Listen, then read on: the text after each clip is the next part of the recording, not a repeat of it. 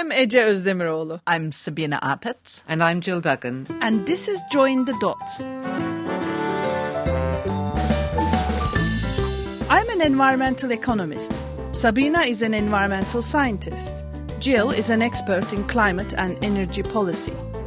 We've spent our careers giving advice about the environment, and we know choices are never straightforward.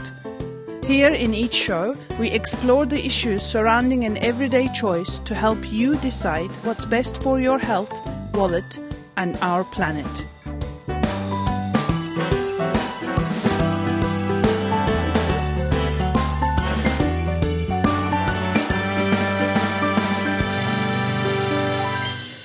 And today we're talking about hygiene products. We've received this email from Irem, who writes Dear ladies, I want to use more sustainable alternatives to tampons and regular sanitary pads, but I'm confused between the relative merits of menstrual cups, machine washable pads, and old style. Can you give me a bit of guidance on this? Am I actually helping the world if I switch, or am I using resources beyond the visible, like the water and electricity for washing and drying, and not really helping at all? I was discussing this with a new mum who's committed to using only washable fabric nappies. With the frequency that they need washing, are they actually better for the environment?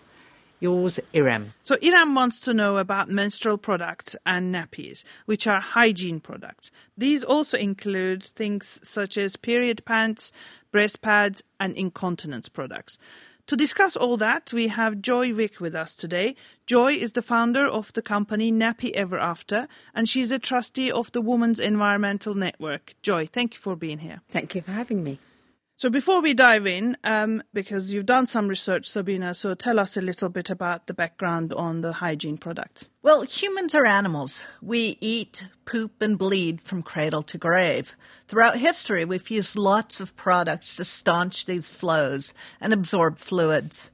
Historically, um, we probably used natural products such as mosses and sponges, and later started using washable and reusable woven products.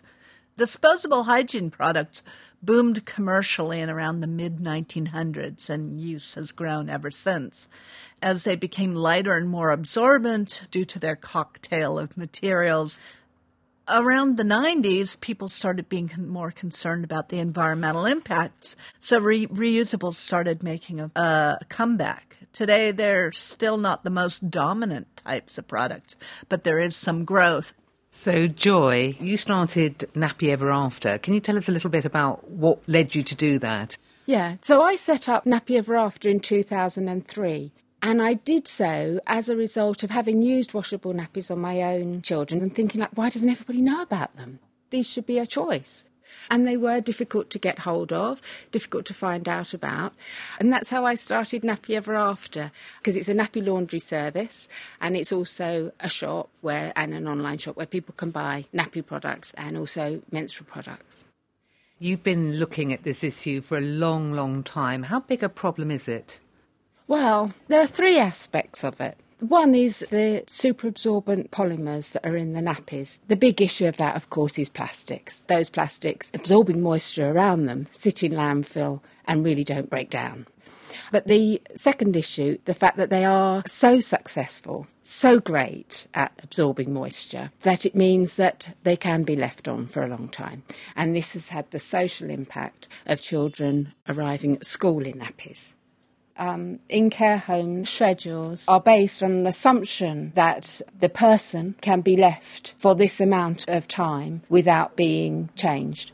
It means that they may be left in a soiled incontinence product. So the financial calculation is that the longer you can leave a, a person in the incontinence pants, the less visits they will need from the staff, and probably they don't get as many visits as well as a result. So the loneliness cost increases as well as the health cost of leaving the person. Not to mention the indignity. The third thing is that poo and pee are actually a resource. Now, one of the reasons why our soil is becoming so degraded is that a lot of the, the poo and pee that we produce um, is not getting back into the cycle of life. Um, instead, it's sort of being turned into ash in an incinerator or left in landfill doing more harm. So these are the three main problems as I see it. You also said that when you started Joy, that there wasn't enough information about reusable alternatives, not enough information that compares the alternatives, perhaps in, in an independent way. There are reusables might be good for landfill, saving landfill capacity and not using plastics, but they also have impacts, don't they? You have to wash them. Yes, yes. And so, what, what kind of impacts that we need to be paying attention to when we're thinking about reusables? So there was a study for DEFRA that compared really the impacts of disposable versus reusable. That's Department for Environment for Food and Rural Affairs. Thank you, Ed.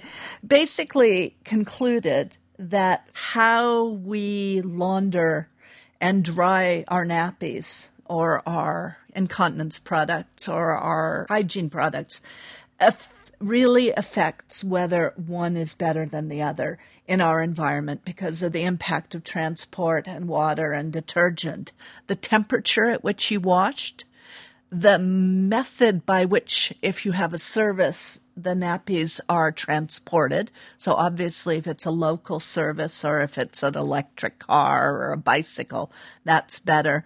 The load size, because that affects water and energy use whether you tumble dry or hang dry, and whether you're ironing the nappies. So, so you could the Who footprint nappies, nappies, nappies. Ah, oh, no, we're not yeah, but yeah, but who, irons? nappies? Who irons?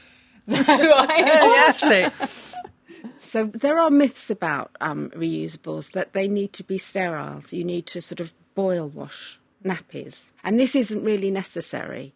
You know, 60 degrees um, is good enough for babies up to six months, and you can even wash at lower temperatures later on. But in countries where there's a lot of sun, I mean, sun is a sterilizer, and so you can get away with washing in cold water when you're on holiday in Greece, I will say to my customers, and because you hang them out on the line and they're bleached and sterilised. Yeah, and it's a great stain remover as well. Okay.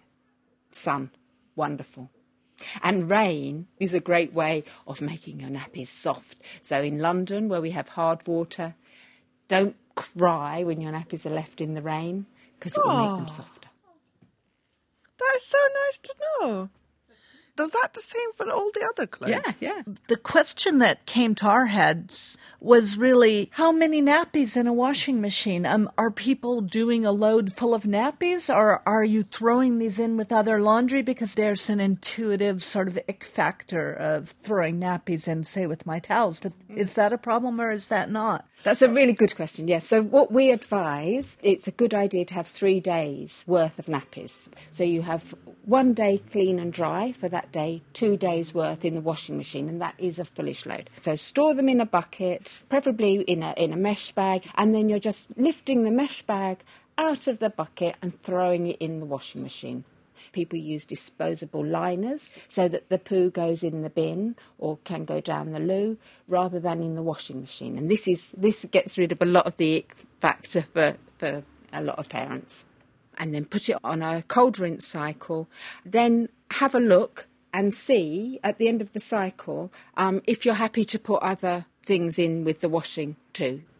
If it's from newborn when they're about eight changes a day, you need about 24 nappies. So really, when we're when we're talking about these products, the reusable versus disposable, there's arguably substantial upfront cost in investing in materials. While that will be cheaper over time, some people may be more able than others to spread out those costs. Yeah, I looked at actually the cost of um, sanitary pads, sort of disposable ones versus reusables.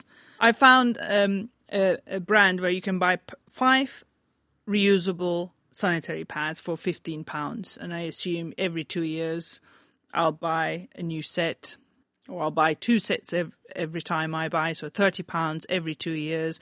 If I bleed forty years, that's thirty pounds times twenty, six hundred pounds I spent on reusable pads over my menstrual life.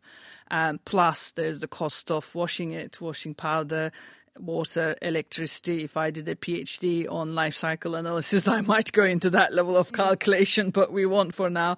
Um, but on the disposable side, say you spend three pounds per month for a pack.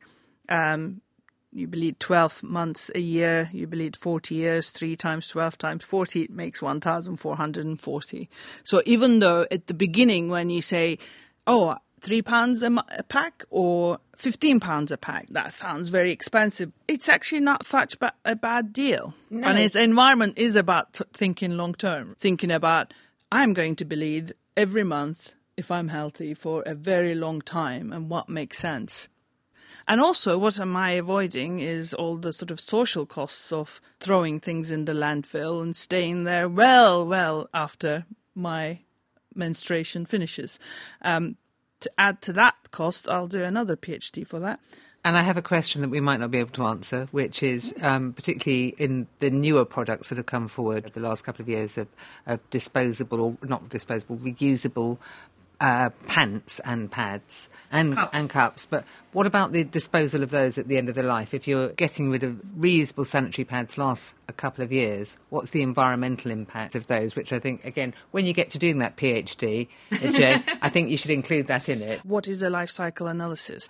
It's the life of the product, right? From extraction of the materials that go into the production to the impacts during the use and the impacts when you dispose of something. So for a reusable thing, it would be where's your cotton coming from, and for for disposable one, where's the plastic, where's the gel coming from, where's the lining coming from, and during the use, um, you know, do I what do you use energy wise, water wise to wash the product? So that's the life cycle from the beginning, cradle to grave. I think it used to be called. That is called, yes, indeed. Um, but now actually it's cradle to cradle because we also need to think about what do we do with the materials? Can we reuse the materials after we've done with the products? I must say, some of our reusable nappies we're still using as rags in the house as they slowly break down. And, yeah, you know, Yeah, my granny used to cut off all her old nineties Yes. to do that. Well, that's the other thing that you see that nappies. It, it, I mean, it is just something absorbent with something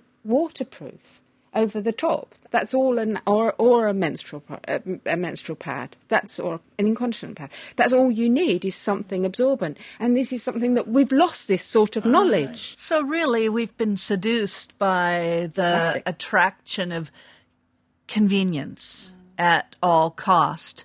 There is a cost that we haven't talked about to reuse, reusable and washable products, and that is the hidden labor cost that of the person or persons that are dealing with this. I mean, if there are services that take some of the burden away, but it we don't tend to put a cost on the time of the, the the individuals Exactly. that are collecting and soaking and washing. You can set up a system that that assumes that people have that available. And and one thing we have to accept is that the best solution is probably not a single solution, but a mixed solution where we, we can compromise around convenience and sustainability and reuse and and adapt to the reality of life where the perfect is not the enemy of the good. Can I just talk about the labour? Yes, please. Because, of course, um, a lot of the labour, um, it's said, falls on women to load the washing machine, empty the washing machine, hang it all out, bring it all in when it's dry. You know, when you have a family, um, your washing load increases and the children get bigger and their clothes get bigger and they want to have them washed frequently. And are you still going to be the one who doesn't negotiate with your partner that they should be putting the they should know how to operate the washing machine? You know, let's start it from the period of the baby being born. Both partners who are bringing up the child, if there are two, can lend a hand. I agree this is ideal, but caring for children, families, and in the end for our elderly still disproportionately falls on some people over others. Let's just be real, real about this. we want all people to develop their caring aspects. It's like a really important thing for humanity that we all uh, have the opportunities to care. But you know, it's theft not to care for a loved one, to be told you don't have anything to do with this caring, because it's a wonderful thing. All aspects where we end up contributing and caring and doing the work, let's just like mix it all up and stop all this Victorian or what even before, you know, where, you know, people had these set roles and they couldn't develop as whole people. So we care for ourselves, our family, our community, and our planet Absolutely. at the same time. Absolutely, and it'll be a better place. I mean, it's almost you said Victorian, but I was thinking that actually it's also modern because the modern the the choice that we're given is that time is so precious that we can't afford to look after our loved ones, or or we need a nappy that we can leave on for I don't know however many hours. We we're short of time. That's what's we're shortest of, and so often I think when I save time through convenient opportunities, what am I doing with that time? The the saved is not necessarily more valuable than say the the plastics that I have to dispose in landfill because I can't be bothered to wash another pair of nappy or, or sanitary pad in my case. God, you know, you start with nappies and look where you end up. Social Yeah, justice. Um, Stuck in But there, traffic, there right? is another real convenience thing is that, you know, you might be traveling, say, and you don't want to travel around carrying your, you know, child's dirty nappies with you. So there's that kind of genuine, I am rushed, I can't carry things, and I shouldn't really feel guilty uh, about every time I do this. But I should demand that the disposable products are, you know, as um, what's the what's the grammar for it? Um, you know, least bad versions of themselves. You know, they're just because they're saving me time, they don't have to be full of horrendous chemicals that no one knows what they do to the environment or human health. And when you said um, what's, you know, who regulates the, the chemicals that are in products, basically the, the, the system is, is that you have to prove that it does harm to get it taken off the market. Um, and how do you prove it, it can do harm when there are so many variables? So that's another issue. we really don't understand those costs and, and what those companies are getting away with. So we need, you know, there needs to be a much more holistic analysis of of uh, this for us to be able to make those choices. Well, actually, that does remind me. Some of the products are now in the market for being compostable or biodegradable, right? But then they can't have plastic gels in them to, to claim that thing. there, there's a need for better labelling because sometimes people are misled by the labels. It seems like the, the the product within the packaging is compostable. Actually, it's just the packaging that's compostable. Ah. So there might be legislation going through because people are thinking because it says on the on the packaging of the, the disposable nappies recyclable that they can then put their nappies in the recycling bin and this contaminates the recycling and means all of it has to go to incineration. So we just need to sort of do a lot of work. yes, do consider the impacts. Do try to air dry rather than um, tumble dry. Um, but um, in terms of life cycle analyses of comparing the impacts of, uh, let's just talk about reusable nappies for the moment. In the end, it's so complicated and there are so many variables. But there's one thing that really is irrefutable, and that is um, the shorter period of time that a child is in nappies 24 7, the lower the impacts. Yeah, and if we're having children stay in nappies until four, when when children can be out of nappies around two, that's double the impact. Whether you're washing nappies or whether you're using disposable. I think the Swedish government have advised mothers and fathers to get their children out of um, nappies as soon as possible because for uh, the reason of the environmental impacts of, of disposables. There's a, an amazing paediatric continence nurse. Um, June Rogers. And her way of describing it is we don't wait until a child has a full set of teeth before we introduce a toothbrush. And so, therefore, when you introduce a potty, it's, it's not potty training, it's just there's a potty. And sometimes you sit on it, and sometimes something comes, and that's where it's supposed to come, and great, we'll give a little clap, and that's great. But sometimes it doesn't, and that's all right. And this is not pressurising parents to potty train, it's just introducing a child gradually, and so they can see when the child's interested.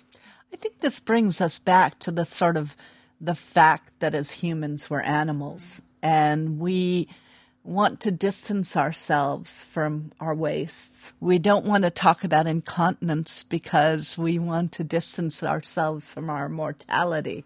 And in between, of course, there's the entire shame factor in the menstrual product. So um, we need to be open about these natural things and create a space in which we we socialize differently. Interestingly, I talked to a friend who's been very progressive on the reusable nappies front, but doesn't feel she can impose the burden on her daughter of suggesting reusable menstrual products. She doesn't so, need to worry. That's what happened to me. I introduced them, my children didn't want to know, but then their peers started using menstrual cups. Exactly. There seems to be there seems to be a, a, a, a, bimodal thing. My daughter tells me that those that aren't u- using things like the cup or reusable products are disgusted by them, and those that have tried them aren't turning back. So, shall we try and sum up what has been quite a free ranging discussion? I think we've come to the conclusion that whether you're buying sanitary products, nappies, incontinence pads, there's some misleading labels that encourage you to think they might be recyclable when they're not. So, do be very careful about what you're buying. Um, there are some real um, issues about how long we keep babies in nappies. The sooner you get your babies out of nappies, the less the environmental impact we certainly need a lot more research and, and on the life cycle um, costs of all of these products to help us make choices. But the, the general assumption is go for reusables. Don't beat yourself up if you have a weekend away, but there is a huge opportunity for new services to come in and fill those gaps so that we don't need to use disposables at all. Government needs to be much, much smarter about checking what's in products and helping us make the right decisions. And I think all of us need to just think a little bit harder about what we're doing and what the consequences are. On the disposables versus reusables, we don't wash them at too high temperatures. We try and line dry them. And for God's sake, don't iron the nappies. For God's um, sake, don't iron. And don't use fabric softener either. Oh, absolutely. Because that stops that stops nappies. That stops um, the menstrual pads um, or incontinence pads from being absorbent. A little vinegar in your wash will keep things soft. Sabina told me this months ago, and we've been using vinegar instead of fabric softener. Does wonders, even in the hard waters of London. And are you getting less buildup and slime in your washing machine? We get know. a we lot have less. To ask my husband; he's the one who cleans it. Um, so before we go, Joy, what should we be aiming for for future hygiene products? In an ideal world, we should be looking at banning the superabsorbent polymers. It is not good for us to have these technically brilliant products because they are making us less human. And what government needs to do the ideal is for us to sort of say in, in 10 years' time, we don't want these products anymore, and industry will come forward and now have a clear direction of where we want to go. And so they have to develop the alternatives so that they will all be compostable in the future. And it's going to be better for the environment and it's going to be better for us.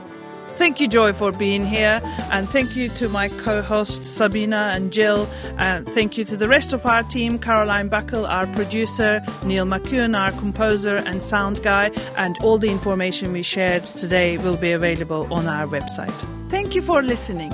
Please get in touch with any issues you'd like us to research for you. If you enjoyed this, look out for our upcoming episodes and all other info on our website jointhedotspodcast.com. Thank you.